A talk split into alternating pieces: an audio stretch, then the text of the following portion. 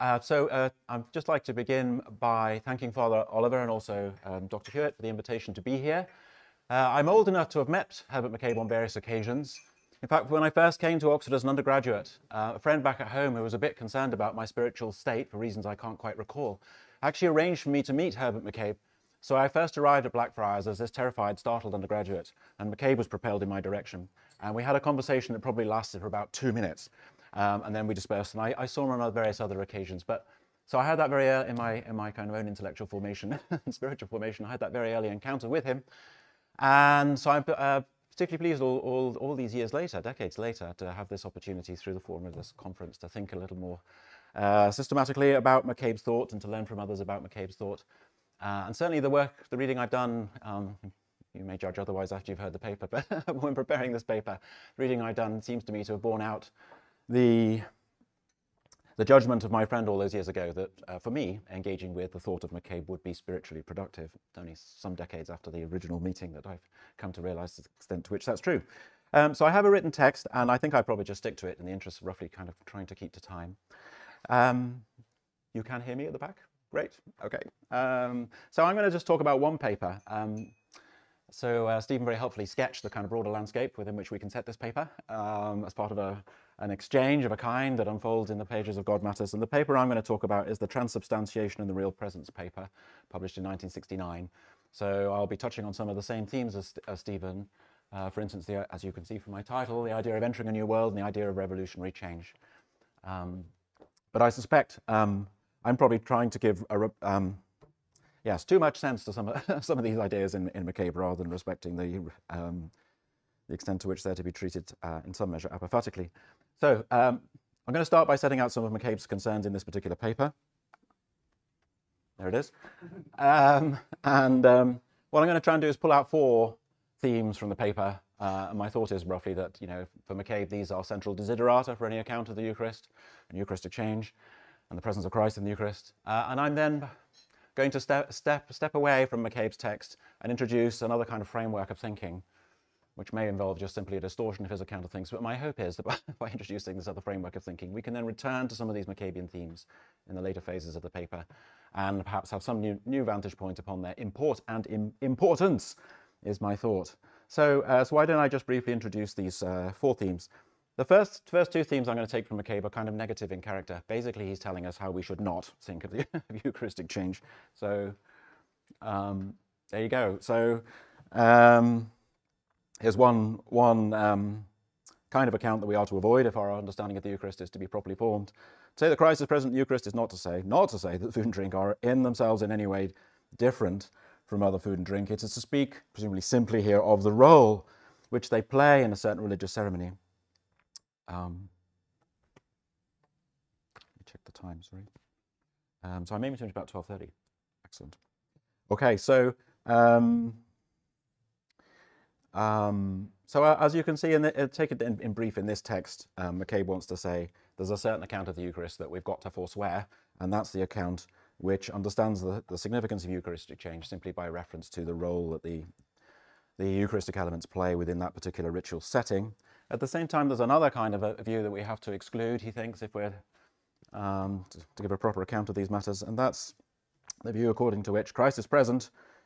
is to say that Christ is present is to say that the food and drink have changed in themselves, have become something altogether different from food and drink. But this change is hidden from us. So in brief, I take it these, these two pictures that we are repudiating, if we follow McCabe, kind of occupy either end of a spectrum in a sort of way. One, in a sense, represents, I take it from his point of view, the change is too superficial in character because it's concerned simply with a change in role. The other, in a sense, in a certain sense,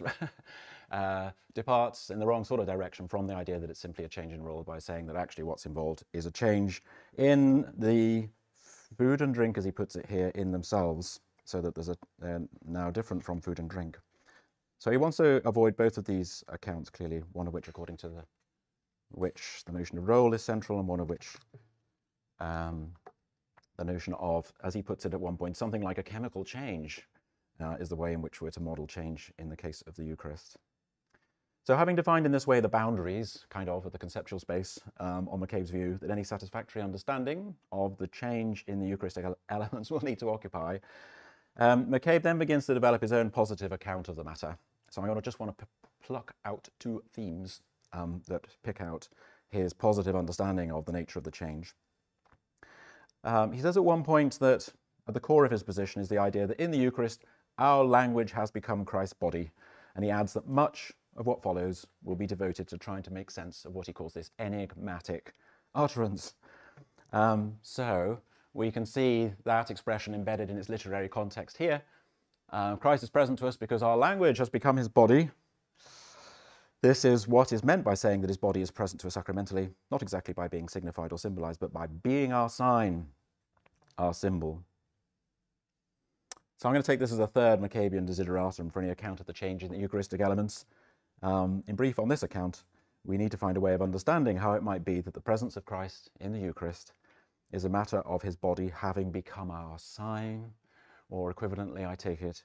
of our language having become his body. There's one further McCabean theme that I want to pick up um, in the course of this discussion,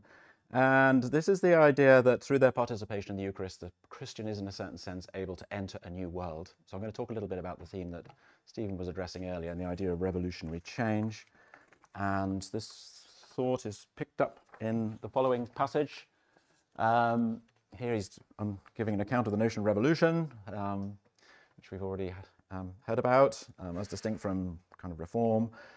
Um, it involves entering a new world, as McCabe puts it here, not merely a modification of this world. And McCabe is clearly of the view then that uh, Eucharistic change is revolutionary in this sense. And he gives a little kind of argument to substantiate this claim. I think first of all then he reflects on the kind of change that is involved in resurrection. On McCabe's account, resurrection mat- is a matter of entering, in some relevant sense, a new world, and therefore a case of revolutionary change, but we ought not to conclude, he insists, that resurrection is therefore a matter of quitting this world for another. And he writes that death and resurrection then does not mean a departure from this world to some other separate world. It does not mean substituting another life for this one. It means a revolutionary transformation and hence intensification of this bodily life. Right. So in turn, McCabe draws out the meaning of this claim that resurrection, while a case of revolutionary change,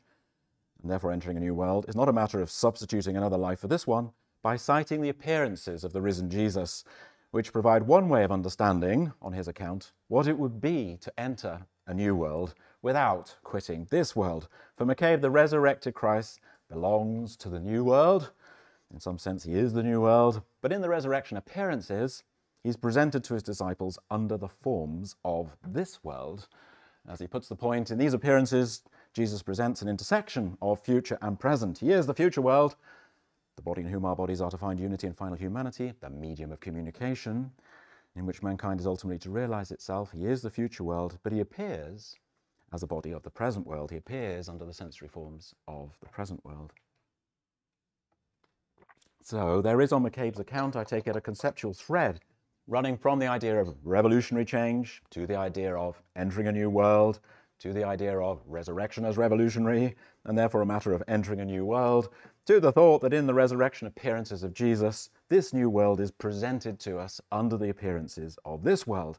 So that in this context, revolutionary change and entering a new world takes the form not of quitting this world, but of a future world in some fashion intersecting with the present world. It's worth Yes, I just I won't dwell on the thought, but it's worth noting that the, the, this this idea of communication or of language as being central its account clearly shows up in this text too, and it's clear that then McCabe takes there to be some connection between the third and fourth of the motifs that I've picked out from his text, and I'll come back to that question. Finally, McCabe applies this cluster of ideas to the case of Eucharistic change, since here too revolutionary change can be understood in terms of the idea of the future being manifested under the sensory appearances of the present. And here's a text where he develops this idea. Now, what I want to suggest is that in the Eucharist, uh, we have a similar intersection to those um, that arise with respect to the resurrection appearances of Christ. We have food and drink of the future world, which appears as food and drink of this present world. Right. So, so there are four themes I've taken from McCabe rather rather quickly two of which are a matter of proscription, ideas we need to avoid, and two of which are a matter of prescription, ideas that we ought, so far as we can, to build into our own account of the Eucharist. So what I'm going to do now, and this may just be a very, very bad wrong turn, um, and you're welcome to tell me as much. What I'm, going to, what I'm going to do now is reflect on another bundle of phenomena, more familiar phenomena, um, perhaps precisely mistaking McCabe's point in wanting to describe these revolution, these theological cases of change as revolutionary. I'm going to reach for kind of analogies of a kind for what he's describing with reference to familiar situations of experience. So off we go. Um, I'm going to take as my initial cue from McCabe's take my initial cue from McCabe's suggestion in the Eucharist, the present world in some sense intersects with a future world. So that in this sense, through participation in the rite, we can enter a new world. So I'm going to begin by thinking about what might be a connected, or may turn out to be not very constructively connected theme, um, which is um, the idea of an intersection, uh, not of present and future now, but of present and past. I'm going to start there. So we're all familiar with the thought that the history, the past of a place, can enter into its significance in the present. To take a religious example of the phenomenon, pilgrims to a place such as Lourdes, I thought I ought to give a distinctively Catholic kind of example in this setting. Um, pilgrims to a place such as Lourdes are moved, I take it, not simply nor most fundamentally by the thought that miracles of healing continue to occur here. So it's not some feature of the place um, with respect to its presence that's um, at stake, but by moved by the belief that an event of divine disclosure once happened here. In the background of such practices seems to stand the thought that the history of a place can call for practical acknowledgement in the present. For the pilgrim, the history of the place as a site of divine disclosure is acknowledged in the present by taking up the relevant practical comportment when located at the place in the present. So in this respect, the history of such places does not simply concern the past, but as it were, reaches into the present by virtue of requiring us, or at least inviting us, to comport ourselves in certain ways when located at the place in the present, as a condition of giving due recognition to its past. In this sense, we can speak of the history of a site being, as it were, sorry about this expression, stored up and then encountered in the present in the form of an ethical demand concerning how we are to conduct ourselves when located at the site in the present. So I think it would be easy to multiply such examples. Um, and in the interest of meeting for lunch, I'm not going to, but I've clearly, across a whole range of domains, clearly we take uh, the history of places, of uh, human beings, um, of even everyday sensory objects to be significant in defining the, the, character of our relationship to them in the present. That's to say, we take, we, we, we suppose across all these contexts that in various respects our relationship to a, a place, a person, a thing in the present can be assessed for appropriateness in various ways by reference to the history of the place or person or thing. So in that respect, um, I'm going to say in this rather, uh, perhaps rather strained sense, but clearly trying to track McCabe's form of words, that in a certain way, across all these contexts, we, uh, we are dealing with a kind of intersection of the past and the present. So the past defines the character of our present in certain respects, not least insofar as it in certain cases anyway, constitutes a kind of ethical demand, or at least invitation, to comport ourselves in certain ways when our, in our dealings with the, the place or personal thing in the present. So, um, there's a first little step. Perhaps, uh, again, it may be just a misstep, but let's suppose, for the sake of the paper, this is a step somewhat in the direction of the case that interests McCabe, um, which is, of course, the case of in, where a future world is said to intersect the present world. So let's now try to take a further step in the direction of the case that interests McCabe, Eucharistic change, the future world intersecting the present world, by thinking about how it might be in our present experience, a future world can intersect with this present world. So I'm going to turn here again with a nod to the company, and I, I, um, I hesitate to even so much as use the expression Thomas Aquinas in the presence of all, all these Dominicans, but I'm going to take Thomas Aquinas' account of neighbour love, which seems to me to be, I apologise to those of you who heard me reflect on these things before, I think I did on one other Blackfriars occasion, but I'm going to take Aquinas' treatment of the notion of neighbour love um, as one way of beginning to understand how we might make sense, somewhat by analogy with the case of the past intersecting the present, of the notion of the future intersecting the present. So neighbour love is, of course, the object of a dominical command, and for this reason alone, of course, it's obligatory for Christians. But in his discussion of the question of why the attitudes and behaviour that constitute neighbour love um, are for Christians fitting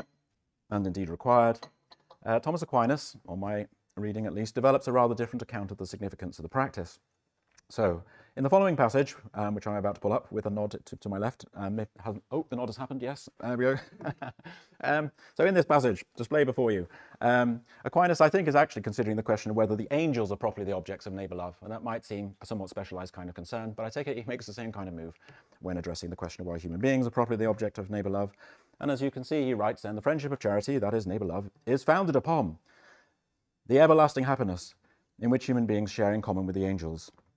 Um, for it's written, in the resurrection, human beings shall be. I want to accentuate the, the future reference there, of course. shall be as the angels of God in heaven. It's therefore evident that the friendship of charity extends also to the angels, by parity of argument to human beings. So on this account that Aquinas gives us here, it seems we ought to show the friendship of charity or neighbour love to the angels as to our fellow human beings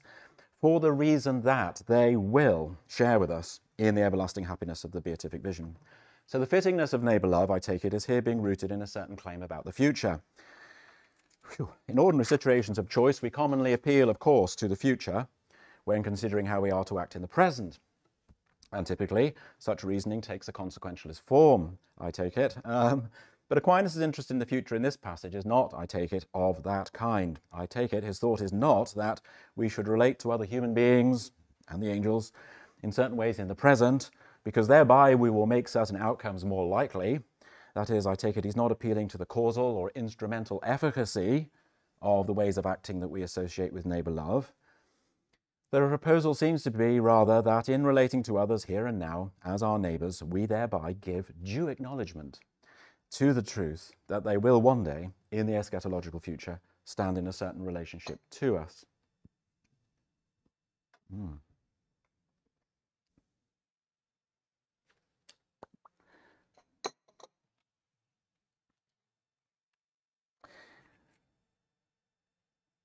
If that's the right way of expressing Aquinas' thought, and I'm very ready to be corrected, then we could say that his proposal is that rather as the past can intersect with the present when some feature of an individual's history makes a practical and attitudinal claim upon us in the present, so the future, and specifically the eschatological future, can intersect with the present when our relations to others in the present are subject to some requirement that is rooted in that future. Or as we might say, to put the matter in McCabean terms, the Christian practice of neighbour love is founded upon the truth that a future world, sorry if this is straining the sense of McCabe too much, the world of the eschatological future can be presented to us under the conditions of this world, under the sensory appearances here and now, by virtue of the fact that this eschatological future makes a certain ethical claim upon us in our relations to other human beings, requiring us to relate to them as our neighbours, here and now, in the present. Okay, so um, this account rests in particular on the idea that we will in the eschatological future stand in a relationship of friendship with other human beings, one that's founded upon our sharing in the fundamental good of everlasting happiness.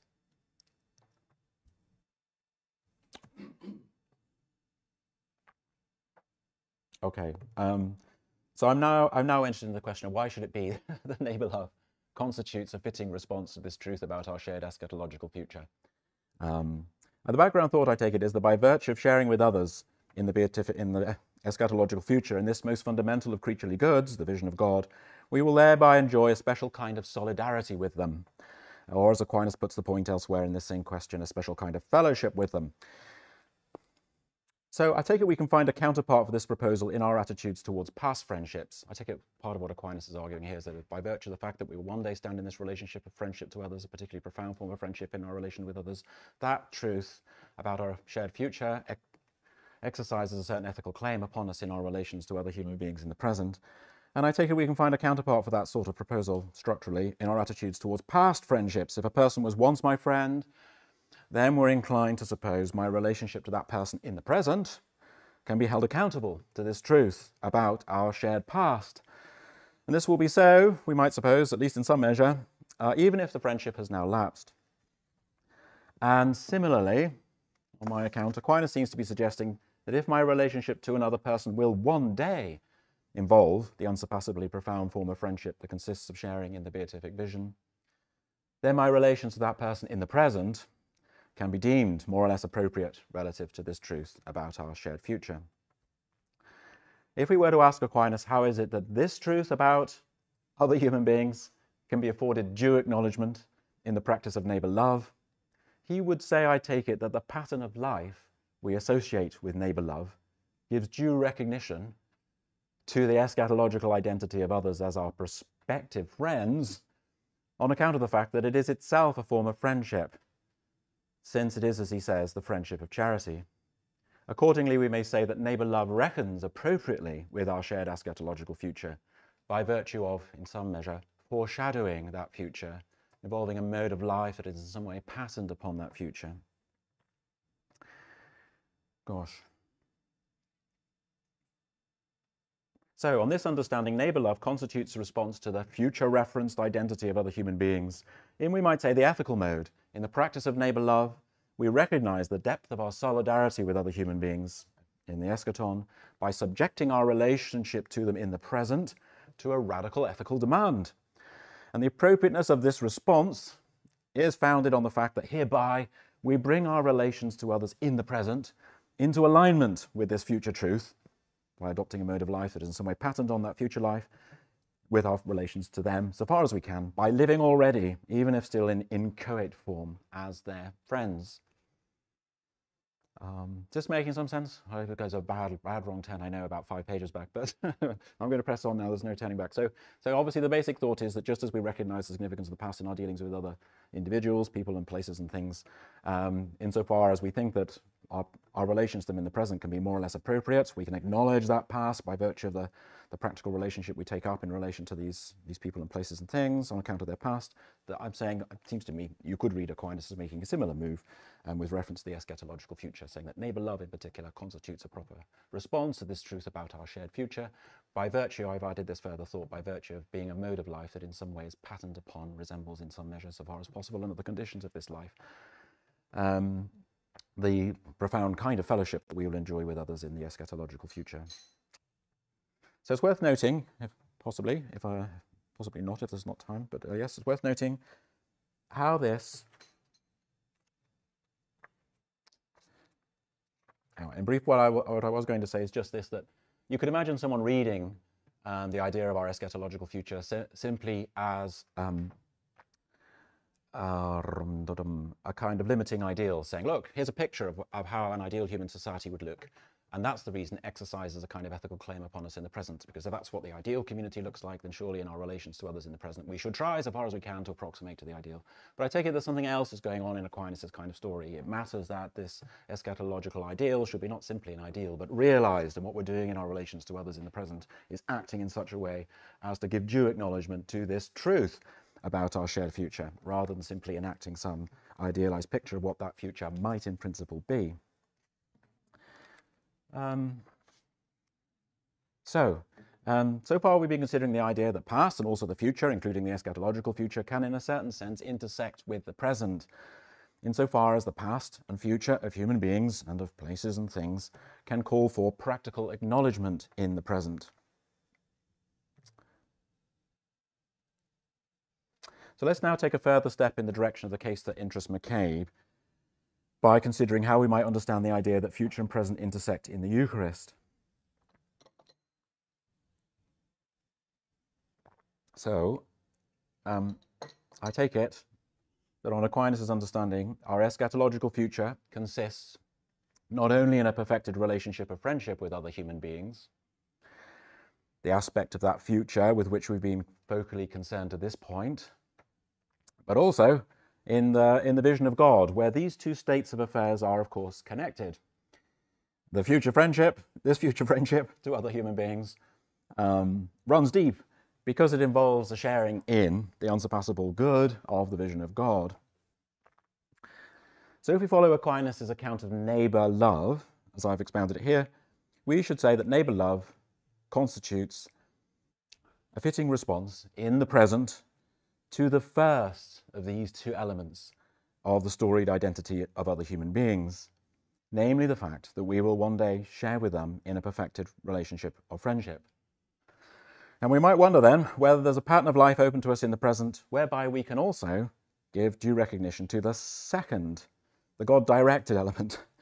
of the forward looking storied identity of other human beings. That is, to the fact that this friendship will take the particular form of a sharing in the beatific vision.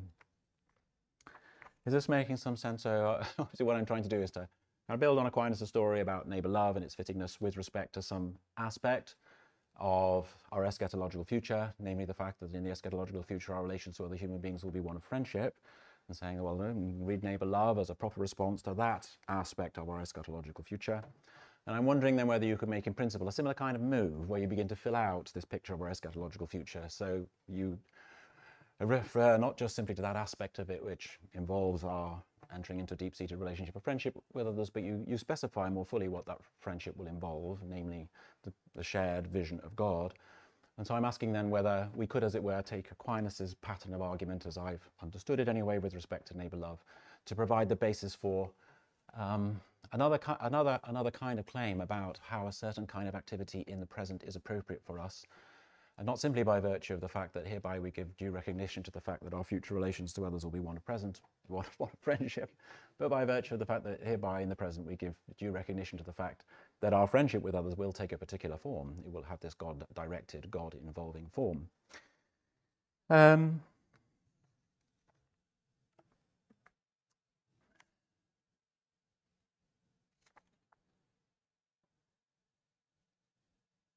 I've completely lost my place. There will be a brief pause. Um,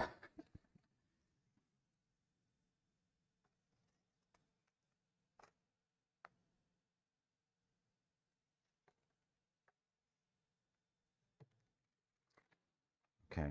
As we've seen, for Aquinas, um, neighbor love constitutes a fitting response to the truth that we will one day share with others in a perfected relationship of friendship, for the reason that it is itself, even if only imperfectly, a form of friendship. And we might wonder whether similarly there is an activity open to us in the present that will allow us in some fashion to foreshadow that truth about uh, that our relation to others in the eschatological future will be founded upon a sharing in the vision of God. In other words, can we find some activity available to us in the present that will anticipate the God-directed character of our future relations to other human beings in rather the way that neighbor love anticipates the fact that those relations will take the form of friendship. So now, now follows a very large claim, which I'll race through. Um, on the traditional Christian understanding, I take it, the Eucharist bears precisely this significance. Um, it is most simply, of course, a memorial meal, looking back to the Last Supper and thence to Christ's Passion, as well as recalling the Passover. But it also, of course, looks forward to the heavenly banquet, wherein we will enjoy a newly intimate relationship to God, and thereby a new kind of solidarity with other human beings. This account of the proleptic significance of the rite can be grounded very directly in the biblical text. I don't think I'm even going to try and expound the biblical text at this point because um, numbers of people here will be biblical scholars, and I, th I, think I think we can agree that this is a um, well, bo bo both by reference to Jesus' words at the Last Supper and by reference, for example, to the Paul's exposition of the significance of the Eucharist, I think take it it's quite easy to build up this picture according to which um, the Eucharist has this kind of significance um, of involving a kind of looking forward to an eschatological future that has both these both these features, uh, insofar it it's both involves an eschatological future that involves a deepening in our relations with other human beings, but also, of course, it's a the eschatological banquet is, is one in which the, the Christian encounters Christ, and therefore it's a God-involving kind of uh, friendship with others that's being envisaged. So in brief, on this understanding of the significance of the Eucharist, we can think of this shared meal as a foreshadowing of our eschatological future, both with respect to the dimension of that future that concerns our relations to other human beings, and with respect to the dimension of that future that concerns our relationship to God, where the second relationship stands as the ground of the first. So um, perhaps it will not be too much of a diversion to consider how Aquinas' treatment of the idea of Jesus' bodily presence in the Eucharist can be folded into this account. Aquinas maintains that it matters that the body of Christ should be present in the Eucharist, quote, in very truth, and not, quote, merely as in a figure or sign, both because this is what follows from the plain sense of Jesus' words at the Last Supper, when he remarks, This is my body, and because it's a mark of friendship, that friends should be present to one another in bodily form. So, sorry, there's been a long interlude, but there's another one. Aquinas writes, um, it is because it is a special feature of friendship to live together with friends, as the philosopher says. He promises us his bodily presence as a reward, yet meanwhile, in our pilgrimage, here and now, he does not deprive us of his bodily presence, but unites us with himself in this sacrament through the truth of his body and blood.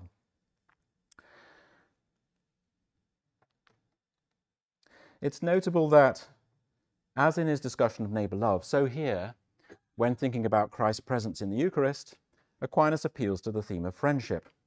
So, on this general approach, friendship turns out to be integral to the Christian life along several related dimensions. First of all, when Christians extend the regard of neighbor love to other human beings, thereby they enter into a form of friendship with them, one whose appropriateness is defined by reference to the truth that we will one day, in the eschaton, share with them in a deep seated relationship of friendship. Moreover, according to this passage in the Eucharist, the Christian is related to Christ as to a friend by virtue of Christ's bodily presence in the body, in the bread and wine. And in turn,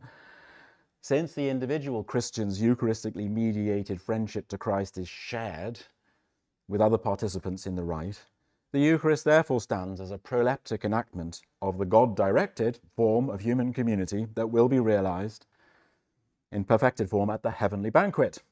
And from this final consideration, it follows that in the Eucharist, Christians can prefigure or proleptically enact this shared future, both along the dimension of interhuman friendship and along the dimension of friendship with God, where the latter stands as the basis of the former. And from this truth, in turn, it follows that just as neighbor love offers a way of living congruently or appropriately with respect to the interhuman dimension of the eschaton, by virtue of being itself a form of friendship. So Eucharistic practice constitutes an appropriate acknowledgement of the interhuman dimension of our eschatological future, along with its God directed ground. Because in the Eucharist, we can foreshadow that future, both with respect to our relations with other human beings and with respect to our relationship to God, and in such a way as to recognize how the first of these states is grounded in the second. In some Eucharistic practice on this reading gives due recognition to our eschatological future. It acknowledges in the present the eschatological identity of other human beings by foreshadowing both their interhuman and God, both the interhuman and God-directed strands of that identity and the relationship between them. Um, so there you go. So that's that's the diversion where I try to to sketch out, um, somewhat independently of McCabe, a way of thinking about the Eucharist, one that be, begins from his thoughts about how the Eucharist involves, in some sense, an intersection of future world and past world. And clearly, I try to understand that by reference to the idea that we can speak of an intersection of, the, in a sense, the past world and present world by thinking about how truths about the past can exercise a claim upon us in the present in ethical and other modes.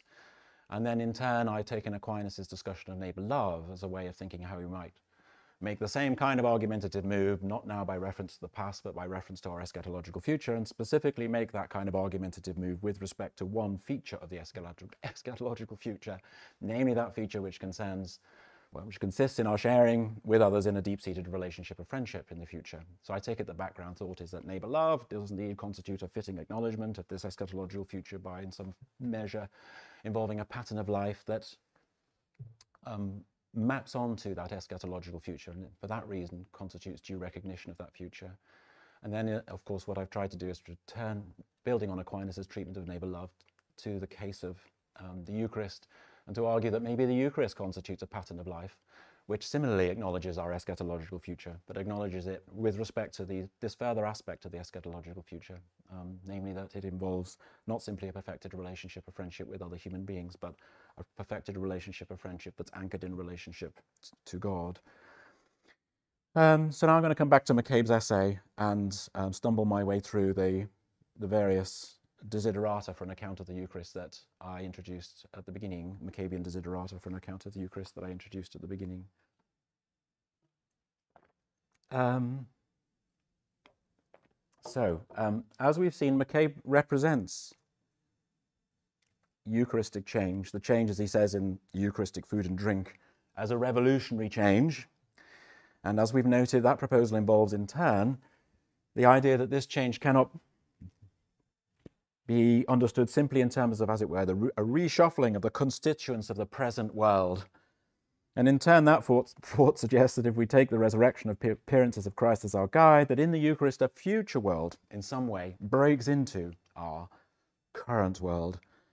and is given to us under the appearances of the present world. So, um, the account that I've just been developing clearly doesn't capture all of the nuances of McCabe's position, um, as you can see immediately by reference to Stephen's paper, which was exploring other aspects of, of the McCabean story. But it does, I, I'm proposing, offer one way of making sense of this central idea that in the Eucharist a future world is rendered present under the appearances of the existing world. Specifically, if we allow that the past and equally the future of an individual can be presented to us under the sensory appearances of the present, insofar as that past or future makes an ethical demand upon us in the present, or in general calls for acknowledgement in the present, then by extension we may say that the eschatological, fu eschatological future can be presented to us not only in the person of our neighbour, in the form of an ethical demand, but also in the Eucharistic elements,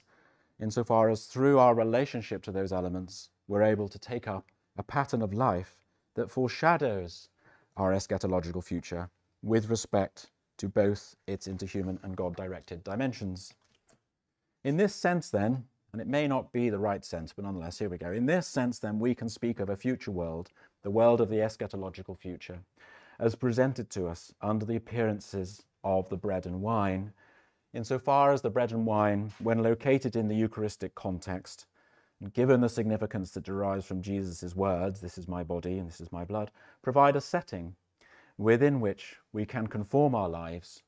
to our eschatological future and thereby live appropriately with respect to that future.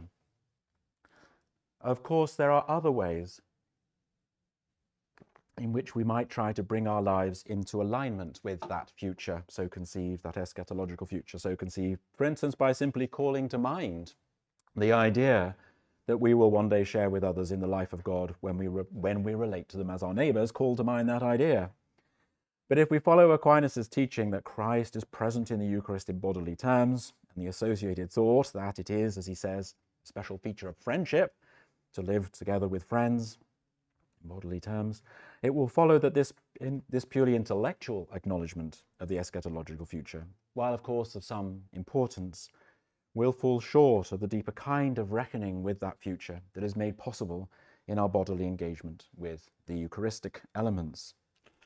Analogously, we sometimes suppose that we can acknowledge an event with a particular kind of seriousness when located at the place where the event took place. Okay or acknowledge a now deceased person with a particular kind of seriousness when present at the place where their body is interred. And plausibly, this is because we suppose that in these cases, we are able to acknowledge the event or the person, not just in thought, but in practice by taking up the requisite bodily demeanour in our dealings with the material world, so that the whole person is thereby implicated in this act of recognition. So similarly, we might say that given the license provided by Christ's words at the Last Supper, in, in the Eucharist, the Christian is able to orient themselves to the eschatological future, not only in thought, but in deed, and accordingly to acknowledge that future with a special kind of seriousness, and indeed from a Christian point of view, definitively. Right, so I've, tried. I've, I've tried to use the kind of framework that I was introducing in the course of the paper, beginning with the idea that we can, in some sense, um, some sense the past can be presented to us on the sensory appearances of the present. I've tried to develop, see how that strand of reflection might be related to McCabe's talk about how in the Eucharist a future world is presented to us under the appearances, under the sensory appearances of the present world. Um, but let me now turn to um, more briefly and I think less satisfactorily, still less satisfactorily, the second of the positive themes that McCabe enunciates at the beginning of the paper. Um, as we've seen, McCabe himself supposes there's a connection between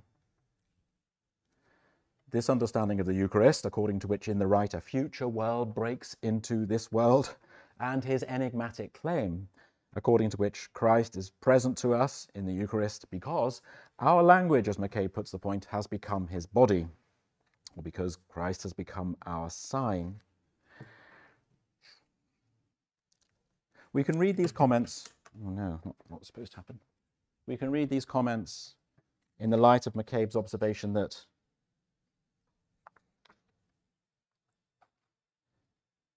when we speak of communication, ah, when we speak of communication, uh, we're not necessarily talking about the passing of messages. Communication is the sharing of a common world of meanings, theme that Stephen was exploring. And on this perspective, um, McCabe adds, we should recognize that the, fun the fundamental importance of the body in all communication. The body is the source of all communication. And again, Stephen filled out that picture a little bit with reference to this, this paper. Um, so given the account we've been sketching, we may say that by taking up a certain enacted relationship to relevant portions of the material world in the Eucharist, the Christian is able to acknowledge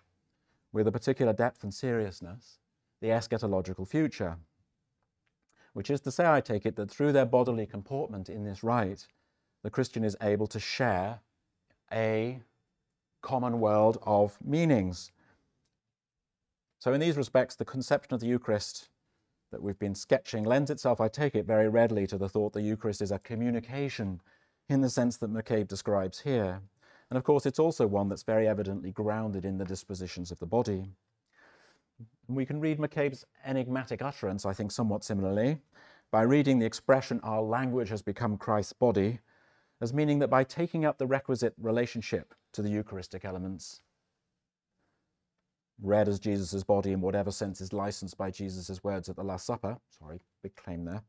we can reckon with our eschatological future with respect both to its interhuman and God directed strands, and accordingly with a kind of seriousness that would not otherwise be possible. So, in this way, our relationship to the Eucharistic elements, considered as Christ's body, constitutes, I take it, a communicative, communicative act with a very particular content. Perhaps it's worth noting the difference between this sort of account and one that understands the change in the Eucharistic elements simply by reference to the idea of transubstantiation. The doctrine of transubstantiation tells us that the elements have become in some relevant sense the body and blood of Christ. But without further specification of this claim, I take it, we don't yet know how this development is to be appropriated within a human life. By drawing on the McCabean themes of the Eucharist as an intersection of future and past, and of our bodily relationship to the Eucharist as constituting a certain kind of communicative act, we can address this lacuna. In brief, on the McCabean view, I take it, Eucharistic change is not simply a matter of some change in the bread and wine considered in themselves, um, but an event that makes possible a new and revolutionary mode of life, one that builds on the inbreaking of a future world, where that world is presented to us in the Eucharist in the form of a radical and also theocentric or God-directed demand.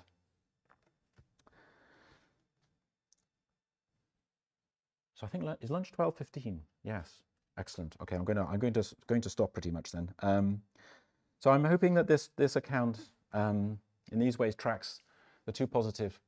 elements of McCabe's discussion of how we should understand the Eucharist. I take it in a sort of way. It also, I hope, addresses the the two, the first two of the desiderata that I attributed to him. Um, um, I take it on the account we've been sketching, it would be wrong to say that we can understand Eucharistic change simply in terms of a change in role. Now, that can't be right insofar as simply re a reference simply to a change in role doesn't take seriously enough and the idea that a future world is presented to us under the appearances of bread and wine, where that claim, at least as I want to read it, has a certain metaphysical weight. But equally, it won't do simply to say that the change in the Eucharistic elements is um, a kind of change in themselves akin to a chemical change, um, as McCabe puts it, which in some fashion is hidden from us because uh, the, that uh, way of representing the Eucharistic change doesn't take seriously the way in which Eucharistic change is woven into a call to a, a, a particular mode of life, well, a revolutionary mode of life, because the Eucharist gives it's a setting within which we can, in this particularly serious sense, give due acknowledgement to our eschatological future. To conclude, I would say, it is, I would say, a central strength of McCabe's account that it squarely addresses each of those two kinds of error that he, he identifies at the very beginning of the paper um, in an understanding of the Eucharist. The error of being exaggeratedly metaphysical, which he addresses by drawing attention to the role of the Eucharist in enabling a certain kind of communicative act. So that in this respect, it has a social dimension, the air of being exaggeratedly social, which he addresses by representing the Eucharist not simply in terms of a change of role, but as an intersection of the world of the eschatological future and the present everyday world.